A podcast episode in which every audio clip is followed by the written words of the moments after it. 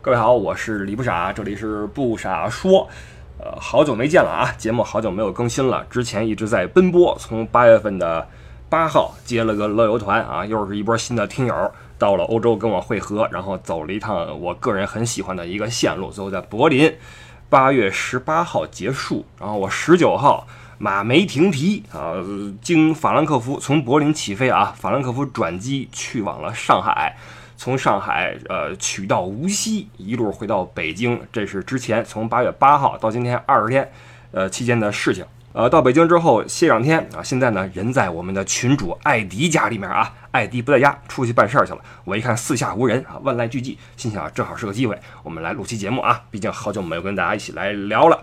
今天的节目的主要内容有，主要是吹一个城市，就是无锡啊。首先我要质问啊。质问所有跟我有过交道的人，呃，为什么无锡这么好玩的一个城市，却没人跟我安利过？为什么一个有这么多好吃的、这么多景观、就这么宜人的一个城市，就没人跟我提过？导致我今天都九一零二年了，才去往了无锡一次哈！我质问你，我真是交友不慎啊，简直是！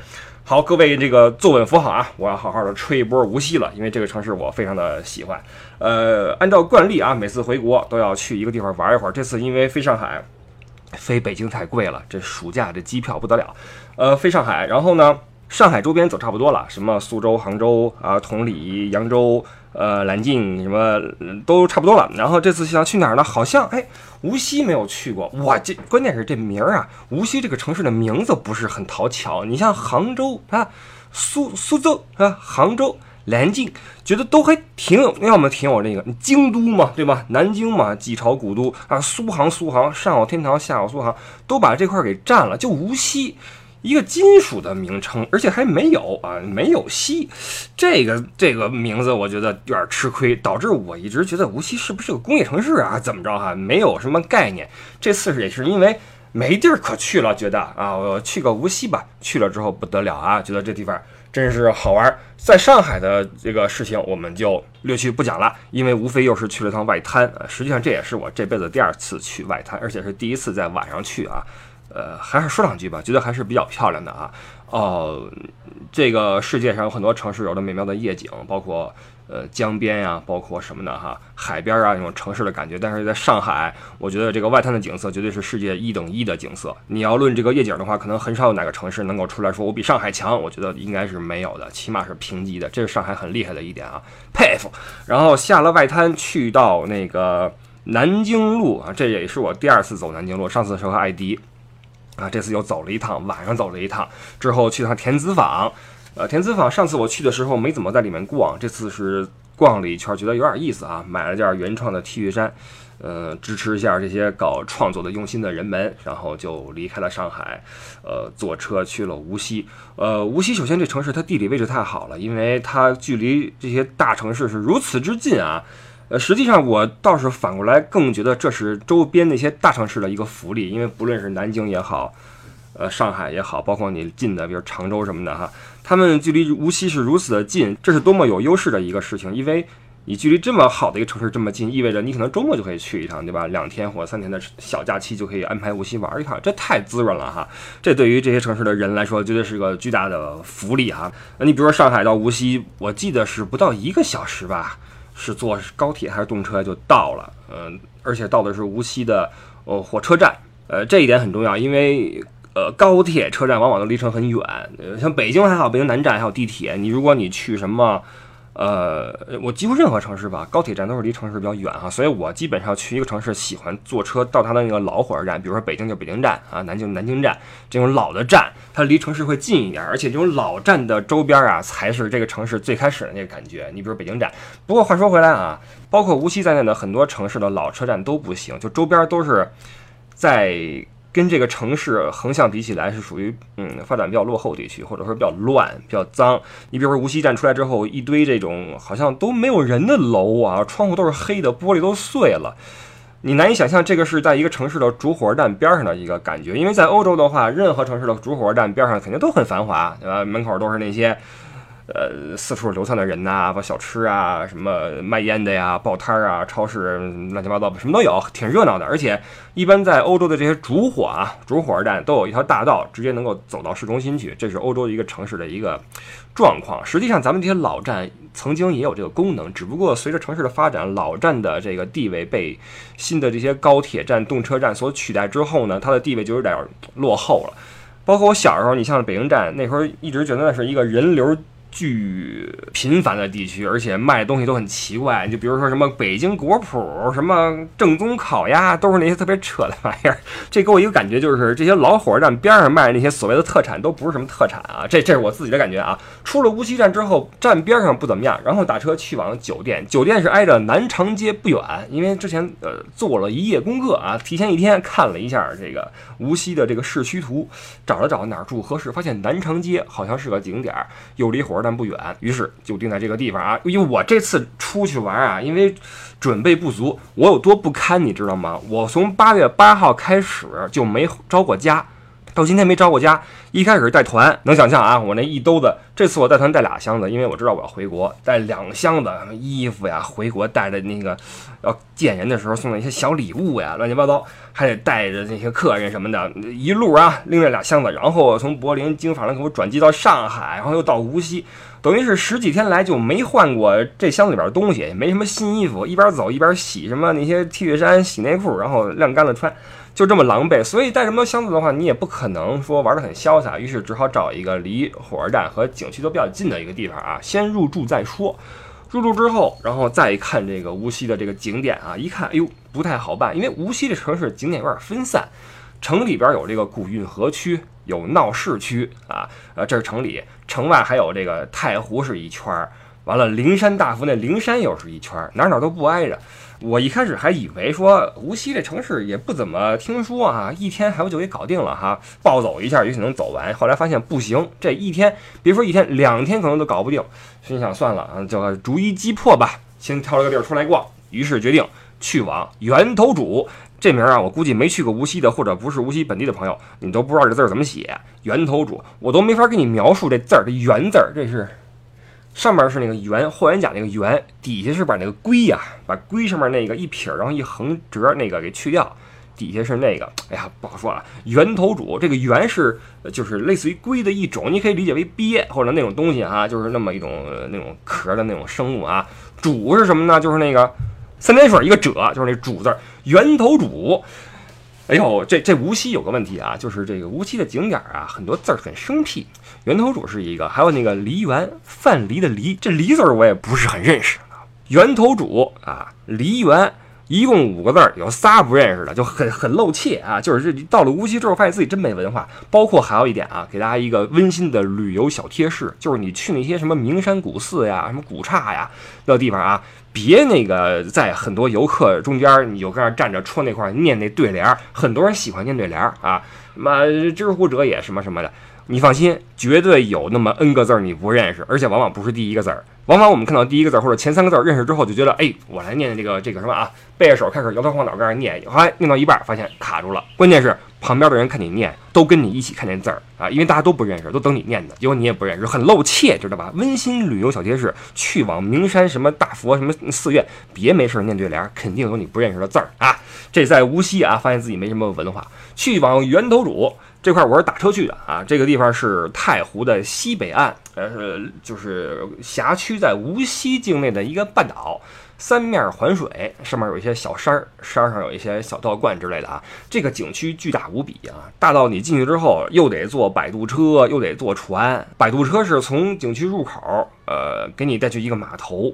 这一路得开个那么若干分钟，这几分钟中间就是景色啊，各种的小景儿，你知道江南那种林子哈什么的啊，树林、花园什么的，我也没细看，我也没没没没逛，因为太大了里边啊。坐着车呜呜的过去，到了码头，然后好像是每二十多分钟一趟船，上去之后，呃，把你拉着往湖里边开，开去太湖仙岛。这名儿你听着挺牛的哈，其实也没那么仙啊。去了之后，反正。下船是一个岛，上面，呃，有点像葫芦状哈，两个那个墩儿，你在这墩儿逛一逛，那墩儿逛一逛，然后上面有个什么塔还是什么怪，我也没爬上去，因为好热啊，无锡特别的热，而且觉得有点闷。虽然没有那么晒，但觉得闷热闷热的，夸夸出汗，走着走就就回来了。呃，感觉就是人多。这次我在无锡这两三天啊，正赶上周五、周六、周日，太不幸了。就像我这种无业的这种这种游民啊，出门一般都是周一到周五啊，我是尽量错开周末。结果这回不巧，正好赶上周末到无锡，我也躲不开，对吧？就和而且这个这个是暑期结束前最后一个周末，我估计能带孩子出来全出来了，天儿也还还行哈，起码不下雨。哇，那人呐，乌泱乌泱的，那船上挤的全是人。去完岛之后转了一圈，然后坐着船又又回来，回到了呃这个岸上，又坐着观光车，呜呜呜又回到景区门口，就算完了。实际上我这么个玩法有点糟蹋这个这个景区，因为它很大啊，里边其实赶上天好的时候，赶上春天秋天应该挺舒服的，尤其是春天啊，当那个樱花开的时候，那地方的樱花极其的美。我在网上看了一些图片，包括有些本地的人跟我说，那地方如果等到樱花开的时候，一定要去趟源头渚。所以各位啊，去往无锡，我建议各位在樱花开的季节去往源头渚景区。如果不是这时候去的话，我觉得也就无大所谓了。说实话，因为嗯，就是大，而且太湖这个水呢。呃，上面飘着一层绿藻，特别绿，然后以至于那个味道都有点变了，有点那种不好闻的味道哈。可能是因为这个季节的原因，导致这个藻很多，觉得那水不是很干净。呃，船一开起来，反正也没那么愉悦啊，景色没那么透彻，觉得。啊，回来之后回到城里面，去往了南禅寺，一个寺院。这个寺院比较良心，因为它不要钱啊，在闹市区的一个寺，不要钱。里边有一塔叫妙光塔，名字挺好听的哈。晚上的时候会会会亮灯。这个寺，如果你按照建造时间来说，时间是挺早的了，属于这个南朝啊，南朝四百八十四多少了？在言语中，是南朝的四百八十四之一。呃，现在你在里边看看不见什么特别的。如果你不是什么呃信徒的话，可能你也没有太多感觉。唯一的感觉就是，哎，这地方它不要钱，而且里边还挺干净的哈。给我一种龙山寺的感觉，因为龙山寺也是在就台北龙山寺也是在市区内，也不要钱，进去可以转一圈，然后出来之后继续去逛街。里边很多人烧香拜佛，当然我们这里面拜佛的人少一些。然后我也越来越有一种感觉，就是这个寺庙啊和道观啊，嗯，其实如果你不信这玩意儿的话，你会越来越觉得这地方没什么意思。就是比如说以一个道观、以一个寺院为主体的一个景区，其实对我来说好玩的往往是这个景区。而不是这个寺院或者道观本身，因为，因为你不信这个的话，你就会丧失很多对他的的这种崇敬之心。你去了，你也不拜佛，也不烧香，你也不上香，你也不算什么命，对吧？你你你干嘛去呢？而且咱们这个庙啊什么的，也都经过 N 多次复建，也不是当年那个那个样子了，所以就失去一些。呃，这种历史的这种，嗯，你比如说在欧洲，你去个教堂，可能它确实是起码主体部分是恨不得八百年了，甚至更久，这是有意思的一点哈。但是你看咱们今天的很多建筑都都没有留下来，就比较可惜一些。而且在这个艺术形式上，艺术表现形式上，我觉得咱们这个道观，尤其是道观，以前我好像说过哈，这个在这个表现形式上实在是稍逊一筹。如果你真的钻进去的话，你玩这个什么周易呀，或者你。聊一些佛法呀什么的，那是另外一回事儿。但是对于游客来说，我觉得反而都大同小异啊。但是那南禅寺这块儿这个街区还比较有意思，它是无锡市的一个特色街区，有点那个上海城隍庙那意思啊。呃，比较古朴，比较有本地的风情，而且上面啊遍布了各种的小吃。从下午开始人就起来了啊。呃，到了晚上更不得了，我人叫一个多啊！当天晚上我是我是在下午在南禅寺转了一圈，回酒店休息了一会儿，晚上又出来，又到了那个地方去一看，哇，那个人呐，它是一个美食街哈。呃，这条美食街是呃为数不多的，在我们大陆能让我感觉很像台湾夜市的那种感觉的那么一个小吃街。呃，它比夜市好的是它的地方大，那街够宽，就使得人流没那么拥挤，不会说。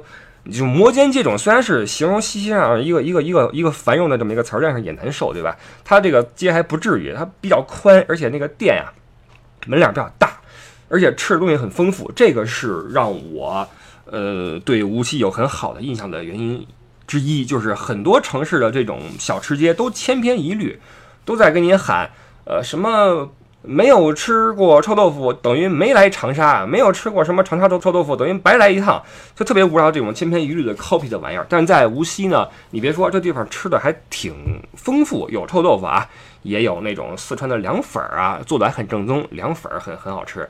呃，还有水产什么呃，螃蟹呀、皮皮虾呀，包括什么鸭脖子、鸭胗呐、烤鸭肠啊，各种的烤串啊，反正品种很丰富，也有一些馆子啊，本地的一些馆子，然后还有什么卖小笼包的呀。豆腐花的呀，种种吧，好吃的太多了。然后我又一顿吃，在那个群里面一顿吃播。在那个周末，我就一直在吃吃吃吃吃，然后导致群里的很多人以为我是不是两你是两个人？说你你点这东西肯定是两人份的，你不是一个人在吃。我觉得我群里说了啊，我给出了公开的回应，就是你可以质疑我的诚信，虽然这也不应该啊，但是你可以质疑我的诚信，但你不应该质疑我的饭量。你居然认为我吃不下这些东西，我觉得这你你你你看不起我啊！你你你你看不起我。那天我一直在吃，因为无锡好吃的实在太多了，以这个小笼包。呃，水水煎包还是什么呀？反正那个小小小小笼包为首，太好吃了啊！就是很多人会说无锡的包子太甜，但我觉得 OK，我我很爱吃。然后里边那水什么的，这个在北方吃不到那种包子哈。我在上海又吃了那生煎包，去了无锡又吃那个灌汤包，觉得太好吃了。在北京就很难吃到这种包子，北京都是那种。那种发面包子就就没什么意思啊！我很爱吃这种南方这种小包子，而且甜味儿，我觉得我我我无所谓，我挺爱吃的。然后就晚上那条街上极其的热闹啊，导致我在无锡住了两晚，我去了两次那个地方，然后一顿狂吃。然后挨着这个南禅寺呢，有一个古运河区，它是京杭大运河的一段儿。这个运河两边那老房子就给人感觉特别好了，就一下到了江南水乡的那种感觉，就是。嗯，举个例子，比如说苏州的玄妙观，或者说那个平江路啊，平江路边上那感觉，摇着那鲁船就来了。当然，那个这地方那个运河那个河比那个苏州那个宽，上面也不是鲁船，是那种应该是那种汽船吧，还，点的那种灯儿啊，那灯儿太丑了。说实话，咱们这城市之美啊，美在这种古朴。但是我们的很多的城市建设都给它给毁了，就是不是说毁了古朴，而是他不知道什么是美，就是他那个晚上那灯一亮，就本来河边那楼啊，其实你有昏黄的那种夜色，月光打在那个影上是很很漂亮的啊，那种窗棱的感觉呀，那种瓦片的感觉呀，很漂亮，伴着夜色啊，有鼓鼓的水声，非得弄点那种光怪陆离的那个呃灯在上面，尤其那个那个那个船，河上那个船上面写着什么运河什么游啊。哎，还弄点破 LED 灯管，太怯了啊！这是一个败笔，但没办法，这个审美的层次在这个地方摆着，就觉得有亮就是好的哈。还拿那 LED 灯弄点花儿出来，哎呦我天哪，简直了！但是这个依旧不能遮掩这个运河的这种古朴的美。当这个船过去之后，当这个灯能够暗一些的时候，你会发现这个地方确实是很漂亮啊。就是我没想到无锡也有这种江南这种水乡的特色，因为我去过同里，去过杭州、苏州什么的，觉得以为那儿才是那种啊。呃，闰土他们 生活的地方，到了无锡之后，发现哎，也也不错啊，也不错。而且呢，我觉得无锡比那个苏州、杭州，它那个景观呀，可能更大气一点吧。我不知道为什么，是不是我的错觉呀？就是可能是因为路更宽，河道也更宽。呃，总之觉得比那边。呃，可能精细方面少一些，但是呢，更宽放一些，觉得很舒服哈。觉得对我来说，对我这么一个北方操哥来说，我觉得这地方又有水乡的韵味，又有着这种大的空间。你比如说，古运河边上有条街叫南长街，这个街大家去的时候一定要去，尤其是晚上一定要去。边上都是那个呃创意商品呐、特色商品啊、呃当地的美食啊。呃，总之是特色一条街吧，有点类似于北京的南锣鼓巷什么，但是南锣鼓巷跟那完全没法比啊，没法比啊，没法比。这次，呃，我觉得人的这个观点是会变的哈。曾经我也是一个特别地方主义的一个人，我觉得北京特别好，但是随着去的地方越来越多，就觉得，哎呀，这个你要论美啊，论洋气啊，论这种润的这种感觉啊，润，懂什么叫润吗？就北方就是太燥啊，太干燥，然后。略土啊，真的这个不服不行。北方还是略土，比南方来说还是略土。南方觉得真的是很漂亮、很温润，然后很柔和，给人一种这么一种感觉。包括空气也是湿湿的，就就当然也比较闷啊，就各有各好吧。总之在无锡，我觉得哎这个地方很好，而且南长街哈晚上走一走倍儿爽，倍儿舒服，小风一吹也不那么热了，边上都是那些好玩的东西。然后在无锡有一特点啊。我看到了很多很多穿汉服的这些年轻人，这个挺有意思的，就是很多民族都有自己的服饰嘛。嗯，你像德国那巴伐利亚人，没事儿也穿自己那种那皮短裤什么的啊。那日本人有那种和服，韩国人有啊，那那大高帽跟那老北京那涮锅子那个那个桶似的啊，往头上一扣，那韩国那服装。那我们中国人也有自己的服装，就是汉服。我听过一些其他一些大咖有喷过这事儿的，说就瞅不上这些现代人穿个古装出去又难受难看什么的，而且你戴个眼镜，看怎么回事？古时候也有很多很漂亮的玩意儿嘛。那么我们因为一些近代的一些动荡也好，什么也好，曾经丢掉过一阵儿。那现在再捡起来也也没什么的嘛。而且那汉服确实很好看呀。不论是女性还是男性，当然男性穿起来有点太过于的飘逸，少一些战斗力的感觉啊。因为都爱穿那种公子哥的那种那种衣服，都爱穿那种士大夫那种衣服，没人穿那种劳动人民的那种那种汉服啊，没人穿那个，对吧？漂亮是有，但是不够接地气。但这也是一个开始啊！我觉得总会有这么一天嘛，总有一天我们要把一些古时候的我们遗忘的，或者我们刻意所丢弃的东西，慢慢再捡回来一点。我觉得这是个好事儿。然后在无锡，我看到了好多好多穿汉服的这些年轻人。我觉得挺好的啊，我觉得是挺好的，我挺喜欢的，而且我觉得挺好看的。尤其是这些人，他们穿着这样的服装走在南长街的时候，哇，边上是那老楼，然后是一条京杭大运河，那什么时候挖的了哈？具有古韵，那么一走，觉得特别舒服。然后在河边，如果你找一个那种。有河边的位子，那么种茶餐厅坐一会儿哈，听听水声，会觉得这是个特别美的享受。这是在无锡的夜景给我的感觉。而且南昌街它大约到了十二点多才慢慢人开始散去，到了一点钟的时候，我因为我睡得晚嘛，有一天我在酒店我是呃尝试睡觉没睡着，到了十二点多一点多了，我实在睡不着，然后加上我酒店旁边挨一 KTV，哇，咣咣咣开始唱，受不了，我下楼。又去到南长街，发现那人还有呢，还陆陆续续往外走。然后街对面是一些卖一些什么煎饺啊，卖各种吃的什么的。无锡有一地儿特别好，就是它那个饮食啊，它兼具了南北和东西的特色，都在这个城市都能够有体现。它不像你在北京就只能看到北方的食品，或者你去上海的话都是一些南方的东西，或者你去广州它都是粤式的。在无锡你能看到中国各地的美食啊，在街边给你做出来，特别的好。然后作为一个北方人，我买了点韭菜盒子。拎回酒店，咣咣一吃，然后睡去。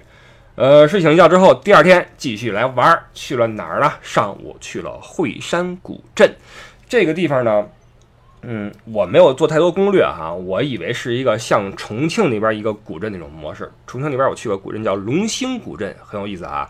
呃，里面是一个很有当时的原生态的这么一个一个地区，有商铺，有住家，然后有那儿搓麻的那些。呃，老妇人啊，老汉啊什么的哈，特别有意思哈，很有当地那种市井的感觉。然后我以为这个这个惠山古镇也这样，我就去了。就去之后发现，哟，居然是圈起来一个景区是要票的，而且票不便宜，七十。然后还有种联票一百二，联票是连在里边两个景点，一个是叫西汇公园，另外一个是惠山寺，如果没记错的话。然后我是只买了七十那个票，我觉得这七十应该够看了哈，因为我下午还安排了别的地方，于是我。早上起来，我大约是十点钟起床，十一点多打个车去往了惠山古镇，然后买张七十的票就进去了。去时候发现这个七十的票有点贵了，因为这个票你不买联票的话，实际上你能看的就是一个古街啊，两条古街在一起就转出来了。然后真正里边更大的地方是需要你通过这个联票进去看的，然后你等于是你你你花一百二能进去看。而且据我们的群里边的听友说，那个地方还挺好看的。里边有什么湖啊、山呀等等的，包括这个景点边上还有一个叫惠山，还是好像惠山泥人厂啊，还是什么泥塑博物馆啊？因为这个泥人儿是无锡的一个特点。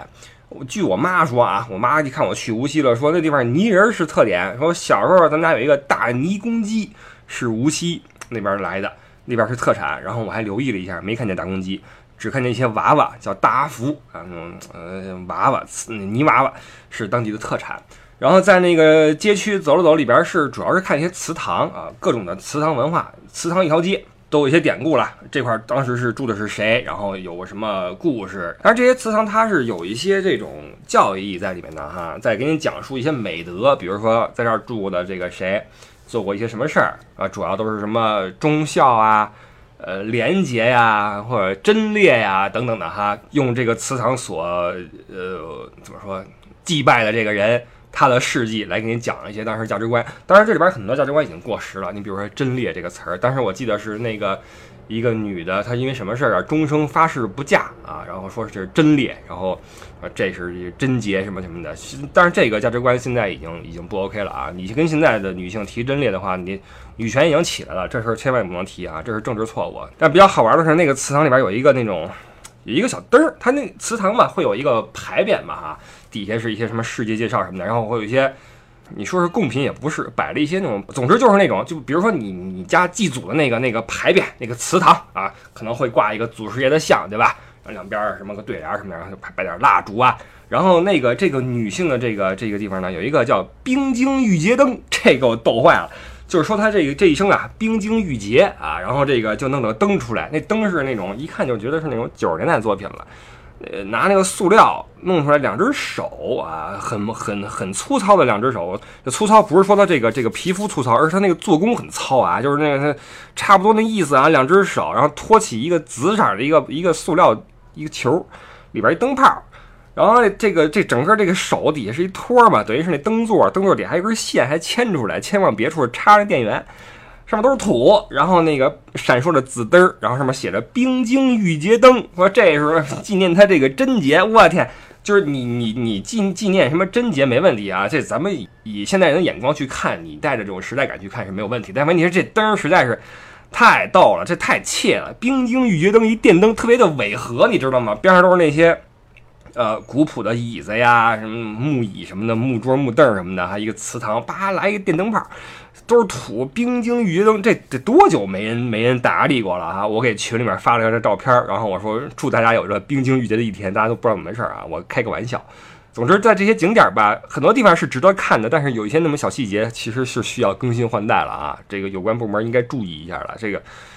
呃，总之这个惠山古镇呢，值得一去。这些祠堂也可以一走啊。对了，提一句啊，里面有一个吃东西的地方，我我翻一下叫什么啊？当时群友给我发了，酒车的一位朋友是无锡本地的一个一个朋友，告诉我那块的一个叫什么什么面很好吃，让我过去吃一趟。正好我从那儿走过，我就我就搜了一下，等会儿啊，找着了，叫新万新银丝面。新万新，第一个新是新旧的新，第二个新是那个三金那个新。新万新银丝面就在那个惠山古镇里面，应该是个老字号了，嗯，挺有名的。里面的招牌就是银丝面。我要了碗面十块钱，要了一小盘的腌萝卜，然后一个那个就豆皮儿 C 啊不是面筋 C 肉馅儿啊，我不知道叫什么啊，也是当地的一个特产名吃。还要了个卤的鹌鹑蛋，要了一个小的饼儿那种。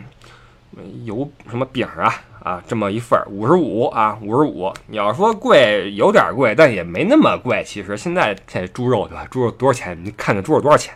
呃，这个面还挺便宜，面是一碗十块钱，它什么都没有，就是一碗光面，然后配上鸡汤，撒点葱花，但是很好吃。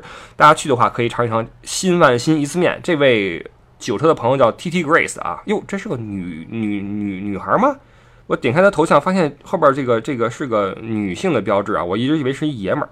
呃，总之谢谢这位无锡的朋友啊，给我指了好多好吃的地方啊，跟我说什么朱顺兴油酥啊，小时候的老味道。这位是无锡当地人。包括后来给我推荐了一个我忆秦园的那个小笼包啊，包括王兴记啊，跟我说了半天，我就照他说的去吃去啊。这都是无锡的一些呃名吃，不太好记，说实话，什么忆秦园呀，什么王兴记呀，如果你不是本地人，那肯定记不住。总之，大家以后去之前先查一下啊，这个吃吃小笼包，吃吃这个新万新银丝面。这是在那个惠山古镇里面，离开了这个古镇之后，我就去往了另外一个极其有名的景点，叫做拈花巷。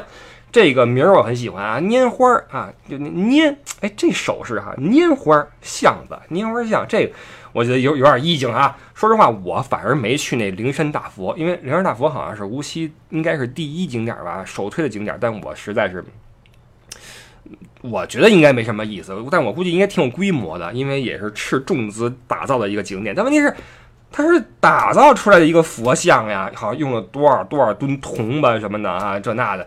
我觉得这反而没什么意思了。如果你是新的玩意儿的话，你就新出点创意来，新出点意境来，新点什么花样出来，配合点现代化的东西也行。你别新造一个说大佛，这我觉得那这种东西应该看有历史感的玩意儿，对吧？这是我的感觉啊。所以灵山我压根儿就没想去。然后这拈花巷是在灵山边上，也很远。这景区的位置实在太尴尬了，从城里开车过去得一小时，打车我一看，人民币一百二起步。那这么火的一个景区，你如果既然离城这么远的话，你方便游客应该有个旅游线，对吧？哎，果然有，我查了一下，叫乐游，叫乐游二线。这二线正好是从那惠山古镇门口不远处有一站，然后是通往拈花巷。基本上是直达，中间只有三站啊，就跟不停一样。但问题是，这线居然是一小时一趟，能想象吗？你一个离城市这么远的一个这么有名的景区，你一小时一趟从城里发过去的车，而且末班车居然是晚上六点钟。拈花巷有名的是它的夜景很有名，你居然是六点钟就就不开了。而且这个车我以为是那种旅游专线车，它毕竟得跟公交车不一样吧？结果跟公交车一模一样，就是一大公共开过来，告诉说乐游二线。上车之后十块钱扔进去，然后我给你拉过去一个多小时。如果你没座的话，一个多小时这么站过去啊，就站过去。而且一小时一趟车，你想想人得多少人啊？我觉得这个就非常的不合理。而且包括从拈花巷回城里边的时候，已经是晚上了，这是很奇葩的一点啊！就是你明知道拈花巷有这么多游客，而且晚上根本回不了城，你居然不设一个专线去拉人，我觉得很神奇。那你这些旅游赚钱都哪儿去了？那天晚上我从拈花巷出来，大约是七八点钟。你用那个滴滴打车什么的打回去，那还是一百三啊！你拼车的话一百二，就几乎没有区别。然后门口全是黑车，全是黑车，问你去哪儿，就直接告诉你说打车打不着，你就拼车吧。我说那拼车进城多少钱啊？一百三一位，我一百三一个人，车里边能坐三个人，这一趟。这一趟能挣好几百，那我觉得这无锡这黑车司机太好做了吧？导致最后我回城的时候，那司机就跟我说：“说我们这活太好干了，干到自己都有点不好意思喊价钱了。”最后我是八十回去的，我八十，后边是一妈妈带一个孩子，收了他们两个一共八十。这司机很良心，非常非常良心的，因为他可以完全可以收一百甚至更多，然后收三个人。就他收了我一个，收了后边的一个妈妈带一个小孩。这妈妈带小孩从上海来的，住在上海崇明岛那边，应该也不是本地人，挺辛苦的。当天来也没订酒店，直接去了拈花巷玩了一天，倒是挺开心。出来之后没车了，发现回不了城，然后门口全是黑车，只能上辆黑车，然后只收了八十块钱。我觉得很良心啊，谢谢这位司机，特别的好的一位司机，也是无锡的本地人，应该是。他就跟我说，他们这这黑车简直是太好赚钱了。你想想啊，一天晚上你能够轻轻松松挣好几百，那这。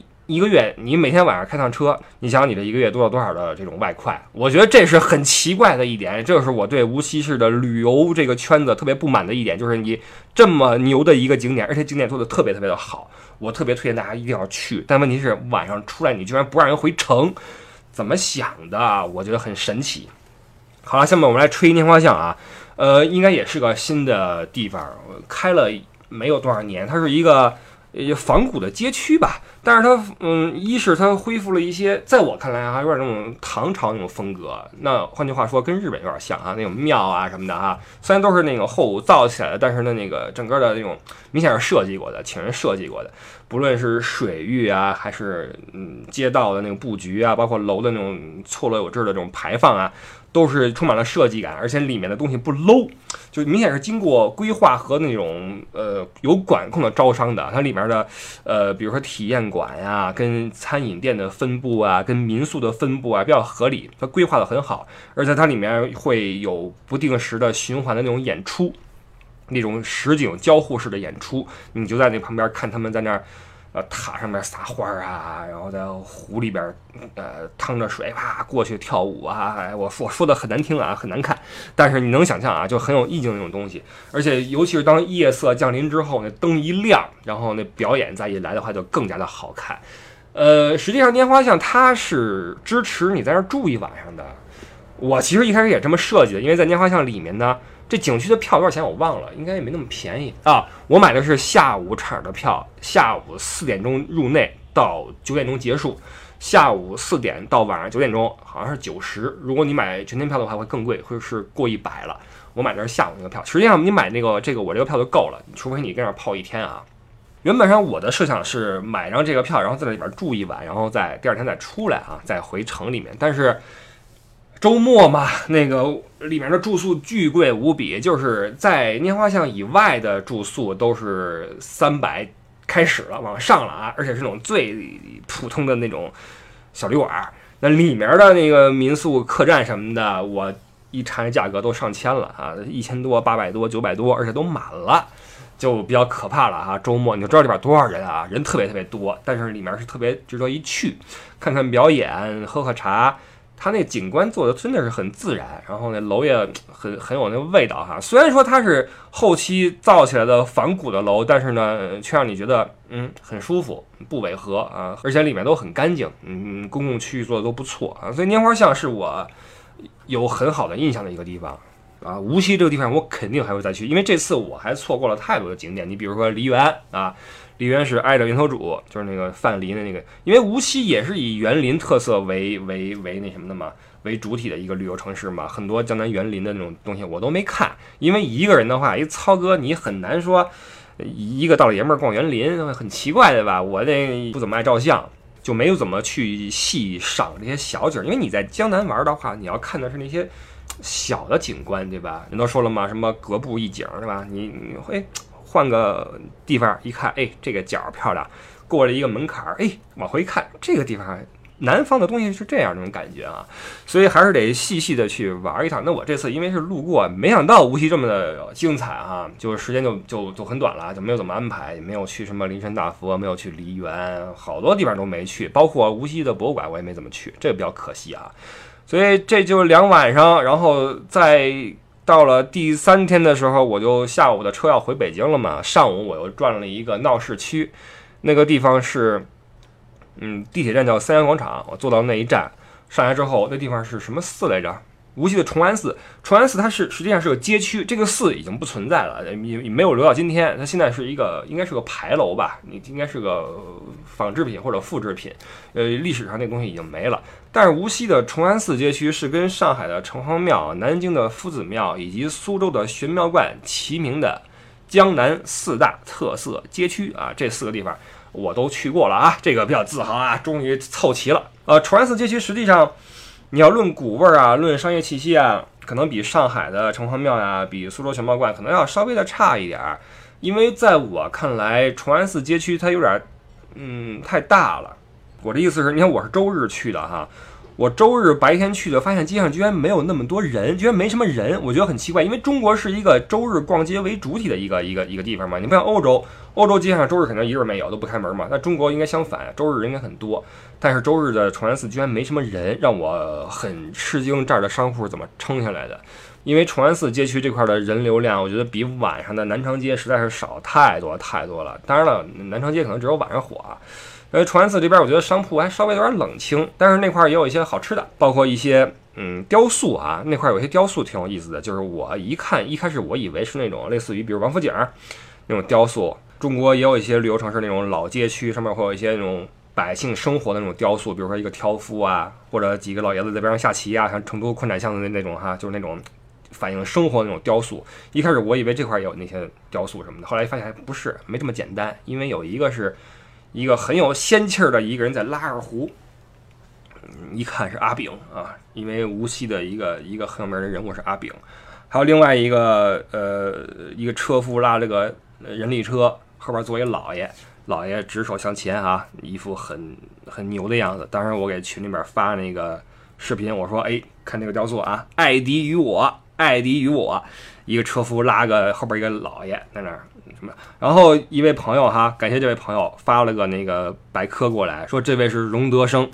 荣德生是什么人？我一看，哇，不得了啊！这个无锡出过不少的牛人。实际上，一个荣德生，一个阿炳，这俩人的事迹，你要聊会儿的话，跟一期节目差不多了啊。这个怎么说呢？先说到这块吧，这一期好吧，因为无锡的旅游说差不多了，我们下一集聊聊阿炳，聊聊荣德生吧，就稍微的简介一下啊，不是什么传记，我也不是很熟悉，但是看完之后觉得这两个人还是有的一说，然后搭着无锡的一点历史跟各位来聊聊吧，好吧，这是我们下一期的一个内容，这一期这个无锡先吹到这块儿，好吧，大家一定要去无锡玩，一定要去无锡玩，一定要去无锡玩，OK，我们这一期这个无锡先吹到这儿，我们下一期聊聊阿炳和荣德生吧。下一期会比较短啊，因为这两个人并没有打算往长了说，只不过这一期有点长了，今儿嗓子有点说干了，我们就下一期再见。呃，入听友群的话，乐游 E D D I E 啊，L E Y O U E D D I E，这是我们听友群，现在已经有十四个群了。呃，个人的微博、新浪微博艾特李不傻，OK，我们下一期再见。